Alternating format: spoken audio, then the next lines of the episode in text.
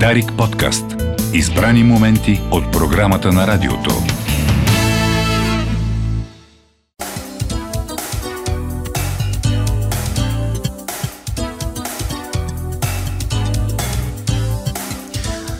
Десет часа и 8 минути, 12 октомври. Днес е а, четвъртък, да не объркам отново а, деня. Датата е правилна, че се е правилен. Това е началото на кой говори. Милена Йовчева е тон режисьор. Новините представя Петър Себов. Ще бъдем заедно до 12 часа. Ако войната в Израел продължи дълго, има реални рискове за економиката на България. Това мнение чуваме все по-често в последните дни. Във вторник и премиерът академик Денков каза, че има сериозна опасност кризата в ивицата газа да се отрази върху цените и инфлацията у нас. Енергийният експерт и геополитически анализатор и дипломат Илян Василев има много интересна статия от вчера. Може да я откриете в неговия фейсбук профил, в която най-общо обяснява защо това е възможно да се случи и очертава полезните ходове за страната ни. Това наистина обаче от моя страна е съвсем, съвсем общ преразказ на съдържанието на материала и нямаше как да не го поканя, за да поговорим по тази и други актуални напоследък теми. Признавам, че първоначалната ми идея за този разговор беше, вече го обявих сутринта в сутрешния блог, абсолютно различна. Извинявайте, но както гласи клишето, ситуацията е динамична и всичко се прави в движение. Добро утро! Добро утро. Напомням на слушателите, че могат да коментират разговорите в предаването, да задават въпроси и да предлагат теми в групата, на кой говори във Viber. Господин Василев, предлагам от начало, защото ми се иска да изясним някои неща в началото на разговора, да чуем вашата гледна точка, какво се случва в Израел. О, maybe това е поредния изблик на криза в един конфликт, който така ли не, винаги ще си остане да тлее, там просто решенията не са толкова налични. Течестта на ситуацията е, че в момента има и друга война, т.е. има mm. а, взаимно усилване на геополитически рискове, които касаят а, една поредица от такива кризи, като започнат от COVID-кризата, след това войната в Украина. И това разстрои световната економика, търговските потоци. А, пренареди като че ли а, съотношението между сигурност и развитие. И това е голям проблем, защото като че ли все още правителствата не разбират, че а, а, извареността на ситуацията ще наложи мерки, които като че ли ние започнахме след войната в Украина, като че долу-горе се адаптирахме, нали, енергийните потоци се пренасочиха, направихме ново уравнение на доставките, а, но кризата е по-дълбока и тази поредност от кризи, заедно и с а, това, че самата система на международни отношения се пренастройва. Тя тотално се променя, според мен, в момента. Точно, да, да, значи, виждате, ООН е тотално извън играта. Абсолютно, Тя е да. абсолютно неспособна да се справи с която да е криза. А, оттеглянето на САЩ, Русия лансира и Китай лансираха тезата за многополюсния свят. Това, нали, на теоретично и академично ниво е достоверно. Проблема е, че в тези ниши на пренастройване на света се е, възбуждат много регионални конфликти, които няма кой да ги регулира. И когато ви имате една система, която, в която антропията или неизвестността и хаоса достигат такива високи нива, несигурността просто се превръща в постоянен параметр на развитие, което правителствата трябва да а, управляват като риск. И съответно да а, да разрешат това уравнение при приемаки мерки, а, както на ниво страна, бюджет, на ниво корпорации и най-вече, това, което винаги съм го питал, на ниво а, потребители или общество, защото те са там. най... Да, разбира се. Това е което, иначе от гледна точка на военните аспекти, очевидно ще има сухопътна операция, т.е. ще имаме една по-ще по-гореща фаза. Това пък ще предизвиква така конфронтация на ниво по дипломатическа и политическа. Едни ще подкрепят, особено арабския свят, ще подкрепя Палестина, съответно другия свят. И в тези бреши, така да му речем, пропасти, ще се настанат много non-state factors, това са недържавните фактори, които като че ли започнаха да добиват прекалено голямо влияние. Това са групировки като Вагнер, като Хизбола, като такива. А те вече са се настанили? И не само са настанили, но те започват да определят по недопустим начин на дневния ред и поставят правителствата а, в а, много такива невъзможни ситуации. Да Аз малко ги сравнявам като футболните агитки, които а, се опитват да налагат на президентите на клубовете тяхната воля, а, без да се съобразяват, че всъщност собствеността е чисто съвсем различна. Това е на елементарно ниво, сравнение, но абсолютно същото. Ами, Защото и... президентите на клуба са зависими от, от поддържаниците, от феновете. По същия начин правителствата, както да речем в Съветския съюз, а в, извинявайте, грешката е вярна в Русия, а, правителството на Путин, управлението на Путин беше много зависимо от Вагнер. А, значи тези групировки, и Хизбула, и Хамас, и Вагнер, и всичко те на non-state actors, те от една страна са разбира се, позволяват на правителство да действа в зони, в което официално държавата не може да действа без да предизвика а, последствия. Нали? Русия не може да нападне който и да е, но може да изпрати Вагнер mm. да свърши мръсната yeah. работа. Иран а, се въздържа да нападне който и да е, но, но може да активира там... Хизбулах и, и Хамас. Да. Сега, а, има един основен въпрос, според мен поне. Защо точно сега? Много са факторите. Защото всички останали неща ние ги знаем. Знаем, че там напрежението винаги може да бъде да, да, да, да скочи, да избухне някакъв конфликт.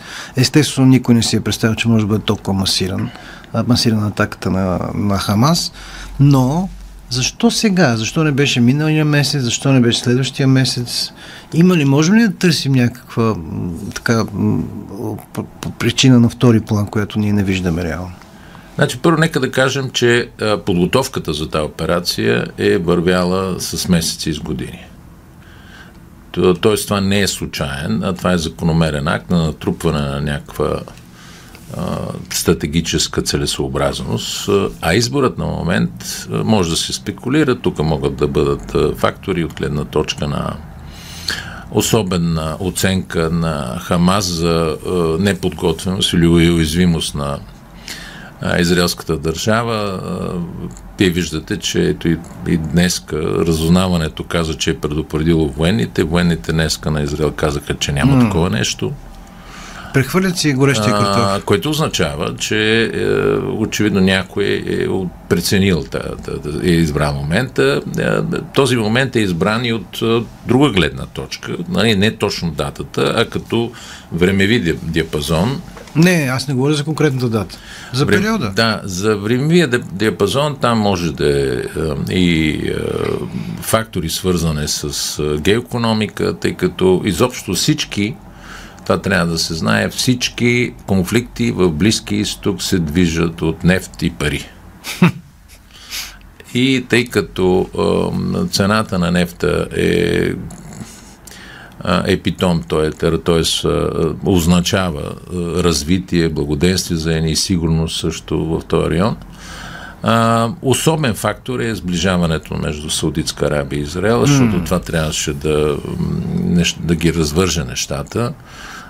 т.е. да, така, да извади Израел от състоянието на изолация в този свят и да усили тенденцията на разбирателство, има такова с страните от, от залива а, и прибавянето на Саудитска Арабия, която е критична за арабския свят. Тя е най-важната страна отново, и не само като пари, но и като влияние в ислямския свят.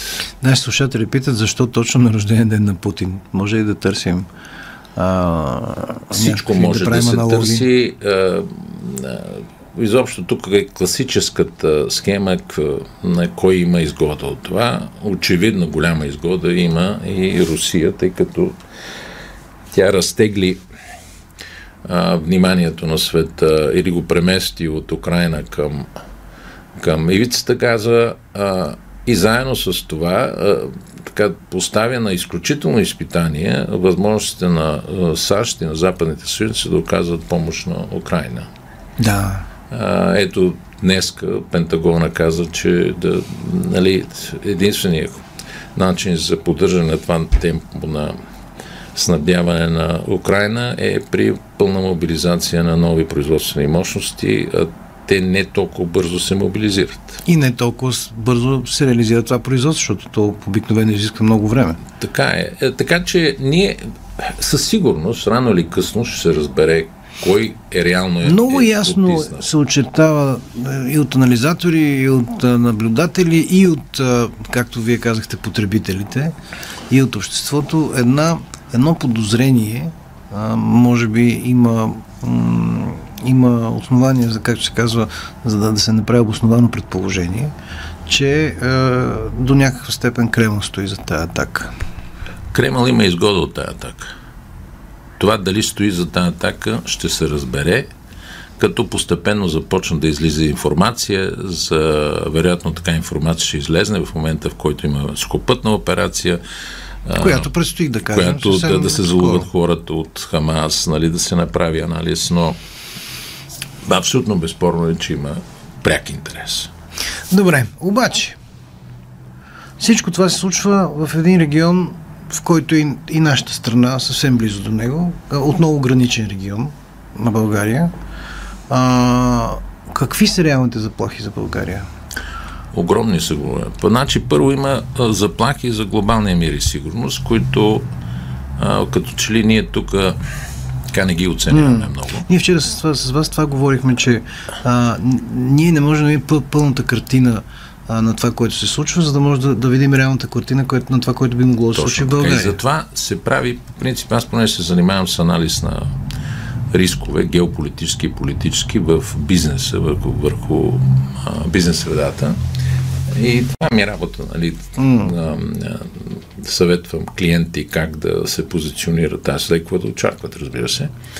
А, тук най-големият проблем е, че а, значи, ако приемем, че средата на несигурност от тук нататък ще расте, т.е. несигурността ще стане иманентна черта на развитието, има два типа реакция, които е задължителна.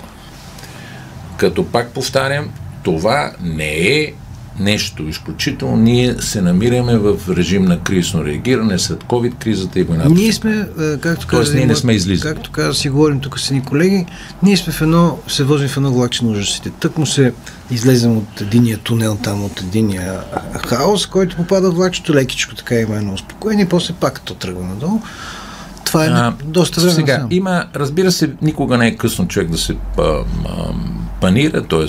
паниката да, да го завладее, но това е най-ирационалното и безполезно, безполезен тип поведение. Но затова пък това зависи от реакцията на институциите. Защото институции са те, които внушават доверие. Какво ни застрашава обаче тази криза? Застрашават се много неща. Първо, да, да, да кажем, че първо ни застрашава рецидив на оне негативни явления, които имаше след войната в Украина и след COVID-кризата. А това са разстройства на търговски потоци, ръст на инфлацията, ръст на енергийните а, суровини, неща, върху които Европейския съюз не само, че не може да влияе, но заради една абсолютно, бих казал, недълновидна политика, да не използвам по-тежък. Европейския съюз някак си много наивно сметна, че като си сложи една много достойна цел декарбонизацията. Значката е тази голямата значка. Да, а, а, и това е идеална цел и може да си самовъзложи мисията да води света в тая насока. А, може да зареже тотално а, нали, потребностите, битовите, нормалните потребности от това, че трябва утре да има горива, да има достатъчно ток и то не е достатъчно, а и да, бъде, да, да може да бъде платен. Да, Да, достатъчно може да има и винаги. Сега наистина. забележете какво се наслагва. През ен- енергетиката и антропията, несигурността в енергетиката, защото там също не, е, цената не се определя от е, търсене и Точно предлагане. така, точно така. От е от очакване. Да, или очакване, да. Ако имате несигурност, хората започват да хизжират тази несигурност и да я превръщат в спекулация някой. И когато го имате това нещо, се получава така, че първо тая поредната криза, ще ние и без това влезнахме в режим на абсолютно анормална, анормални равнища на инфлация. А инфлацията не само убива или е предпоставка за нисък економически растеж, но тя изземва доходи, т.е. тя отнема благосъстояние. Точно. така. И ние го усещаме и тук по джоба си. Да, и, и, и това е големия проблем, че ние тъкмо си мислихме, че ще излезнем от кризата на Украина, т.е. можем да адаптираме, инфлацията ще... Може да владеем Да, процесите. ще спадне, а, ликвените проценти, нали, те- се повишиха за да овладеят инфлацията, но нали, и сега идва новата вълна. А, и прогнозите са много неотешителни, а, не само в близкия аспект, а, от гледна точка на това, че, а, пак казвам, а, цените на природния газ скочиха, нефта също ще скочи. А, това да речем в обозримо бъдеще, нали, им, все пак зимата идва и та зимата не е сезон, където точно се, се падате това потребление и това mm. търсене, а от гледна точка на резистентността на економиките и възможности на правителствата да реагират на подобни кризи. Докато САЩ са най-големия производител на нефт. Да, факт, там имат една особеност, тъй като нефта е шистов, той е по-лек и те трябва да внасят високо сернист нефт, Да, за да могат за да, да си да компенсират. да. да, защото нали, това е петрохимия все пак. А, най-големият производител на газ в света и то с огромно нали? и те могат да си позволят всякакъв преход, защото те не зависят толкова от вноса, защото са в активна енергийна позиция да овладеят един от най-значимите фактори на растежа. Цените на енергоносителите, които са навсякъде. Китай също а, дръпнаха напред, защото те, макар и да не са най-големите производители на нефт и газ, те станаха най-големите вносители Точно на нефт и газ. И започнаха да правят не само буфери, т.е.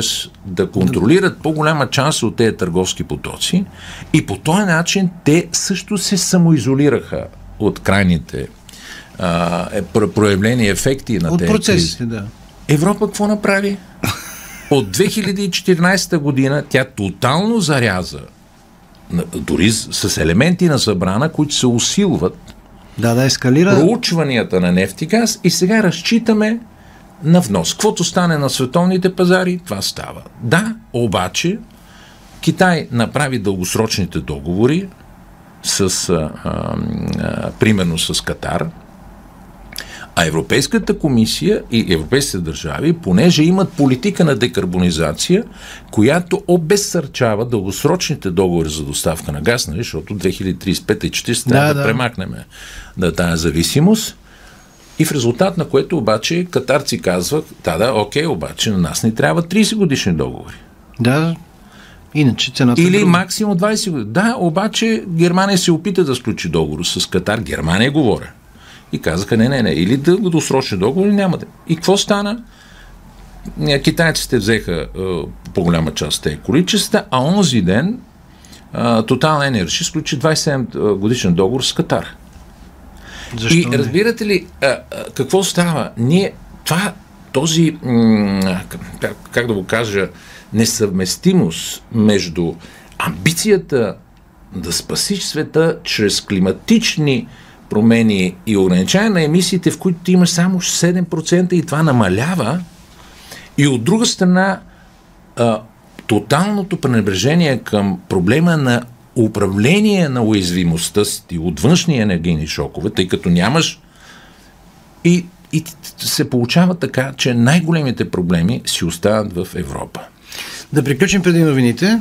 Приключваме. Сега след а, две минути и половина с Петър Селов, след което се връщаме обратно и имаме още теми за разговор. Благодаря. Окей. Георги Донков подарик радио.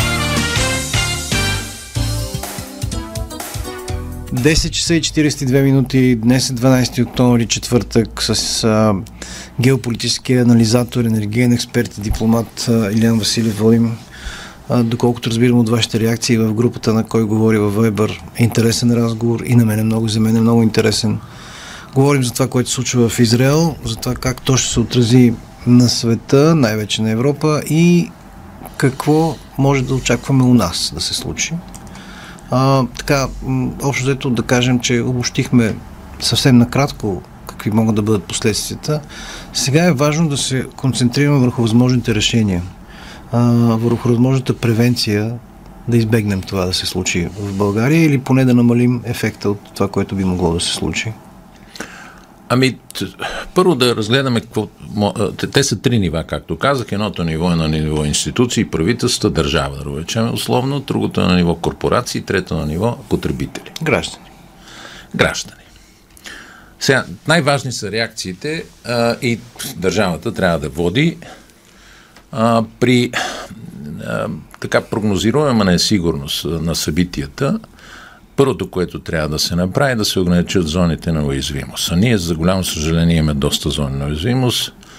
А, сега не искам да влизам в подробности, тъй като, а, нали, като почна да говоря за тях, някои хора могат да се, раз, така, да, да, да се притеснат да, и така нататък, но а, това е въпрос на политика. А, ограничаването на зоните на уязвимост е равностойна а, и с увеличаване на буферите за реакция.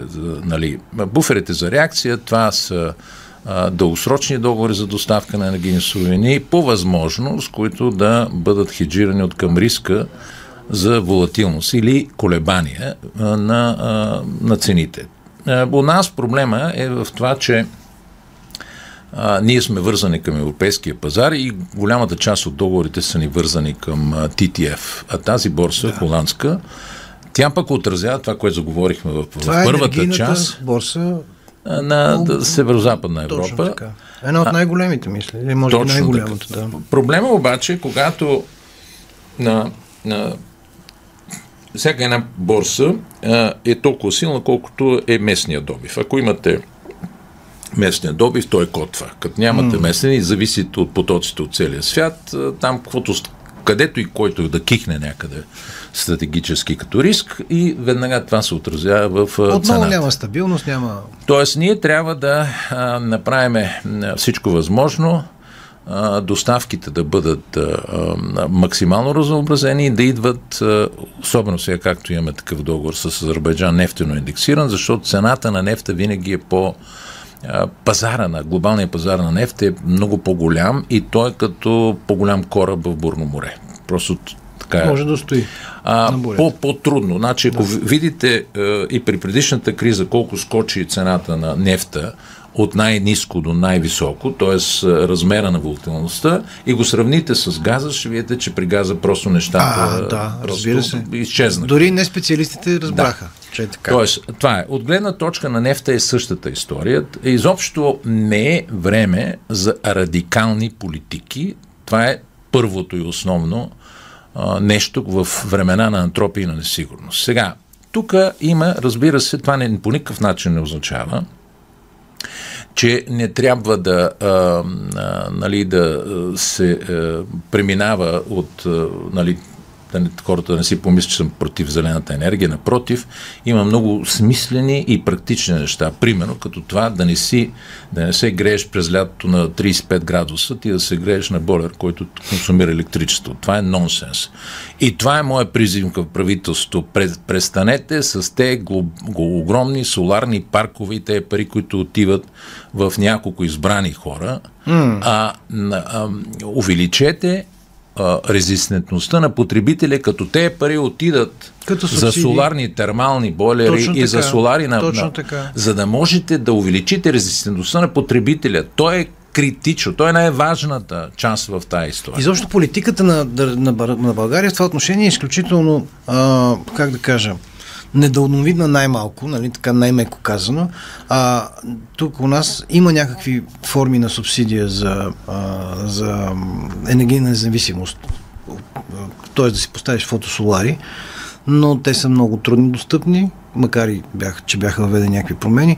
У нас никой до този момент не предприе една стъпка да субсидира покупката, например, на електрически автомобили. Макар, че вече в развитите държави спряха тези субсидии. Ами те ги спряха, защото се оказа, Много че то е, то, това не е еднократна субсидия, Да. след това е да приключи, защото като минат примерно 8-9 години и трябва да смениш батерията, колата, тя да. Или батерията е батерията, да, нали, то проблема Не, е много злоупотреби имаше. Както и да е. Нека да се върнем Да, на темата да, за да. какво трябва да направи правителството. Второ, а, а, значи, регенерация, т.е. възбуждането отново на проинфлационни тенденции, именно не само заради енергията, ами както и в Украина. Когато имате несигурност, и вие продавате, ако вие продавате нефт и газ, аз продавам зърни храни и някои други неща, всеки почва да а, вгражда очакванията за несигурност в увеличение на цените, за да се застрахова срещу... И това е един много порочен проинфлационен а, а, тренд, който трябва да се, м, да се овладее. Сега, онова, което някои много разчитат в правителството, което според мен е не толкова дълновидно, че ще има буфери, с които ще могат да се а, успокояват. Бюджетни буфери. А, бюджетни буфери и други буфери, включително от фонда за устойчивост на, на системата. А, оттам ще могат да се пренасочват пари към енергийно бедни, изобщо да се покрият горива. Да, вече имаше заявка Това да се нещо басира. няма как да стане. Защото, а, не, в смисъл, то винаги може да стане, но единственият източник е бюджет. Друг източник няма. А ние сме точно в режим на а, присъединяване На към еврозоната и те, еврозоната. то е 3% дефицит са критично важни. Това нещо би трябвало някой да го осъзнава, защото историята, както преди а, АЕЦа и ТЕЦ Марица Изток 2 наливаха всичко, което изкарат допълнително в този фонд и така създадаха един буфер, сега вече няма да го има. На всичкото отгоре, тези политики, а, при които а, емисиите, т.е. една голяма част, 70-80% от а, парите, които се плащат за квоти за емисии, те отиват за да подпомогнат именно като буфер да направят прехода по-плавен, за да могат да се подпомогнат съответно губещи предприятия, но най-вече потребители. Това пак е един източник. Само, Само, са че... цените на квотите за въглеродните емисии. Нали, Точно така. говорим, да. Но 90... сега става така, че когато вие натиснете а, нормално, а, когато се натисне и по-малко произведат въглищните централи, те, разбира се, като включат за 2 часа или съдобед или това, цената на пиковата енергия ще скочи, М. но те пак абсолютни, в абсолютни стоености ще намалят а, вноските си в този, В фонд. В този фонд. Да. Тоест, а, ние нямаме никакъв друг източник, освен бюджета. И след това някой трябва да го сметне. Тук е логичен въпрос, който е във Viber групата. Задава го Борислав Василев. Не мога да не ви попитам. Търси ли ви правителство за съвети, господин Василев? Изобщо някой има ли кой да ви чуе от Имам добри отношения с правителството и специално с кабинета. Това са хора, които са много умни. Смисъл, аз не предполагам, че хората и в парламента, и те, те са някакви лоши хора.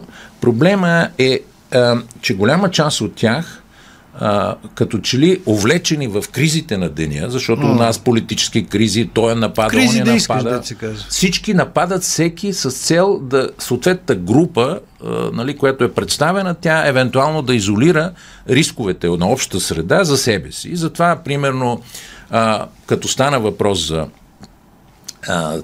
тези грантови схеми, които са някъде към 300 милиона, общо към 600 милиона заедно с батериите. И забележете, реакцията не беше, абе защо, както аз казвам, тези пари трябва да отидат за да укрепят резистентността на потребителя.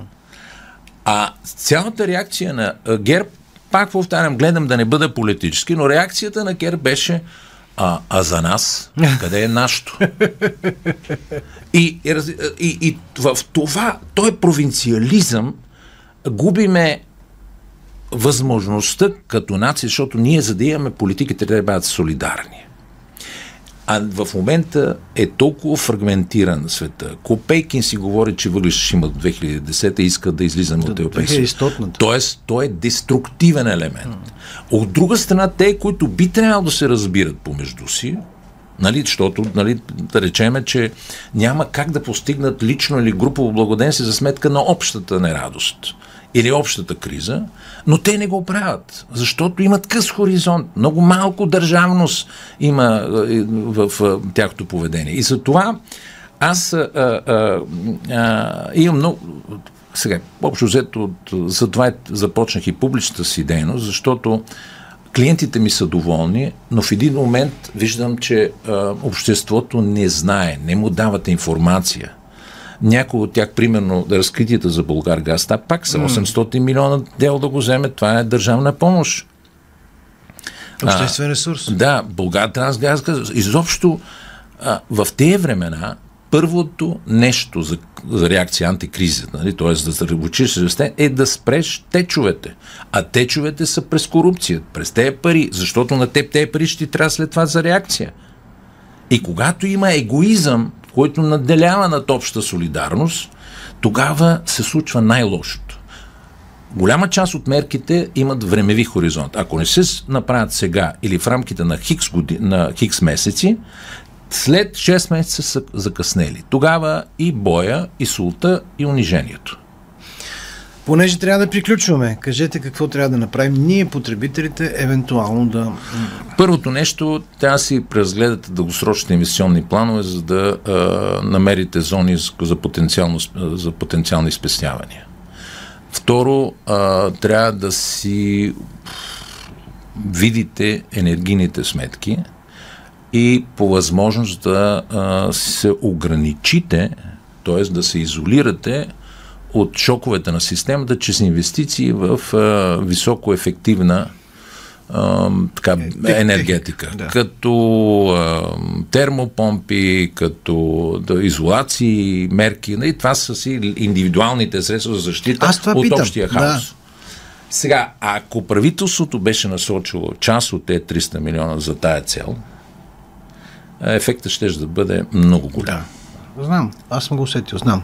Не в България. Второто нещо е а, да, това, което а, солидарните решения винаги са по-важни. Ще ви кажа защо. Защото ако вие имате един блок от 6 апартамента и всеки тръгна да си прави а, е, да решението, да.